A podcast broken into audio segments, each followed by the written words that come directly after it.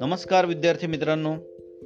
ऐकू आनंद संस्कार गोष्टी या आपल्या उपक्रमात मी संभाजी पाटील तुम्हा सर्वांचं हार्दिक स्वागत करतो. आज या उपक्रमात आपण ऐकणार आहोत गोष्ट क्रमांक नव्वद. गोष्टीचं नाव आहे विलक्षण पक्षी. चला तर मग सुरू करूया. कोणे एकेकाळी एका पर्वतावर एक प्रचंड वृक्ष होता. त्या वृक्षावर सिंधूक नावाचा विलक्षण पक्षी राहायचा. याच्या बाबतीत विलक्षण गोष्ट अशी होती की या पक्षाच्या विष्ठेतून सोनं पडायचं. या पक्षाला पाहून एक पारधी त्याच्यामागे लागला. तर त्या पारध्याच्या समक्ष त्या पक्षानं आपली विष्ठा खाली टाकली. त्या विष्टेकडे पारध्याचं सहज लक्ष गेलं. पाहिलं तर त्या विष्ठेत चक्क सोनं होतं. पारध्याला नवल वाटलं. कारण आजपर्यंतच्या आयुष्यात त्यानं शेकड्यांनी पक्षी पकडले पाहिले पण आजवर एकाच्याही विष्ठेत कधी सोनं आढळलं नव्हतं. पारध्यानं विचार केला आणि थेट त्या पक्षाच्या झाडावरच आपलं जाळं पसरलं. तो पक्षीही कसली शंका न आल्यानं त्या जाळ्यात बरोबर सापडला पारध्यानं त्या पक्षाला जाळ्यातून सोडून घेतलं आणि पिंजऱ्यात घातलं. मग तो पिंजरा घेऊन पारधी घरी जायला निघाला.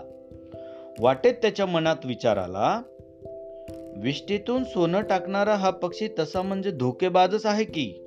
हो असा हा पक्षी माझ्याकडे आहे. हे गुपित कधीतरी फुटलं आणि राजाच्या कानावर गेलं तर? त्याला ही गोष्ट मी कळवली नाही. त्याच्यापासून लपवून ठेवली. म्हणून तो माझा जीव सुद्धा घ्यायचा. त्यापेक्षा हा पक्षी सरळ राजाकडे न्यावा आणि याचा चमत्कार त्याला सांगावा हे बरं. आणि मग पारधी तो पक्षी घेऊन थेट राजाकडे गेला. राजाही तो विलक्षण पक्षी पाहून थक्क झाला.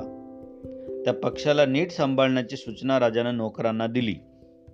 मात्र प्रधानमध्ये पडून म्हणाला महाराज या पारध्याच्या बोलण्यावर तडकाफडकी विश्वास ठेवू नका. परीक्षा केल्यावरच हा पक्षी घ्यावा हे बरं.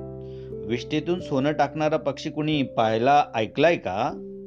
मला तर वाटतं की या पक्षाला पिंजऱ्यातून खुशाल सोडून द्यावा. राजाला स्वतःची अक्कल अशी नव्हतीच.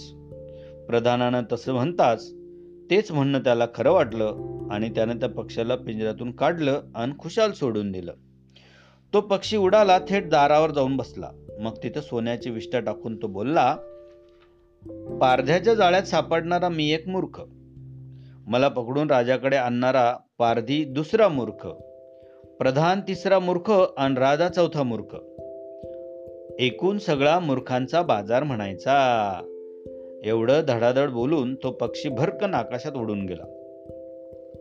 दारावरून त्यानं टाकलेली विष्ठा सोन्याचीच होती हे राजाला आणि प्रधानाला आता कळवून चुकलं होतं.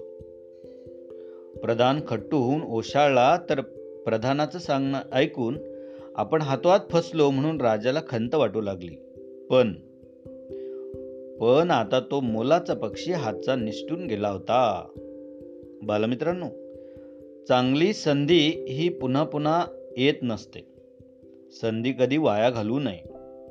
नाहीतर राजासारखाच आपल्याला सुद्धा पश्चाताप करायची वेळ येते. काय म्हणता? आजची गोष्ट आवडली? मग अशा छान छान गोष्टी ऐकण्यासाठी भेटूया उद्या. तोपर्यंत नमस्कार.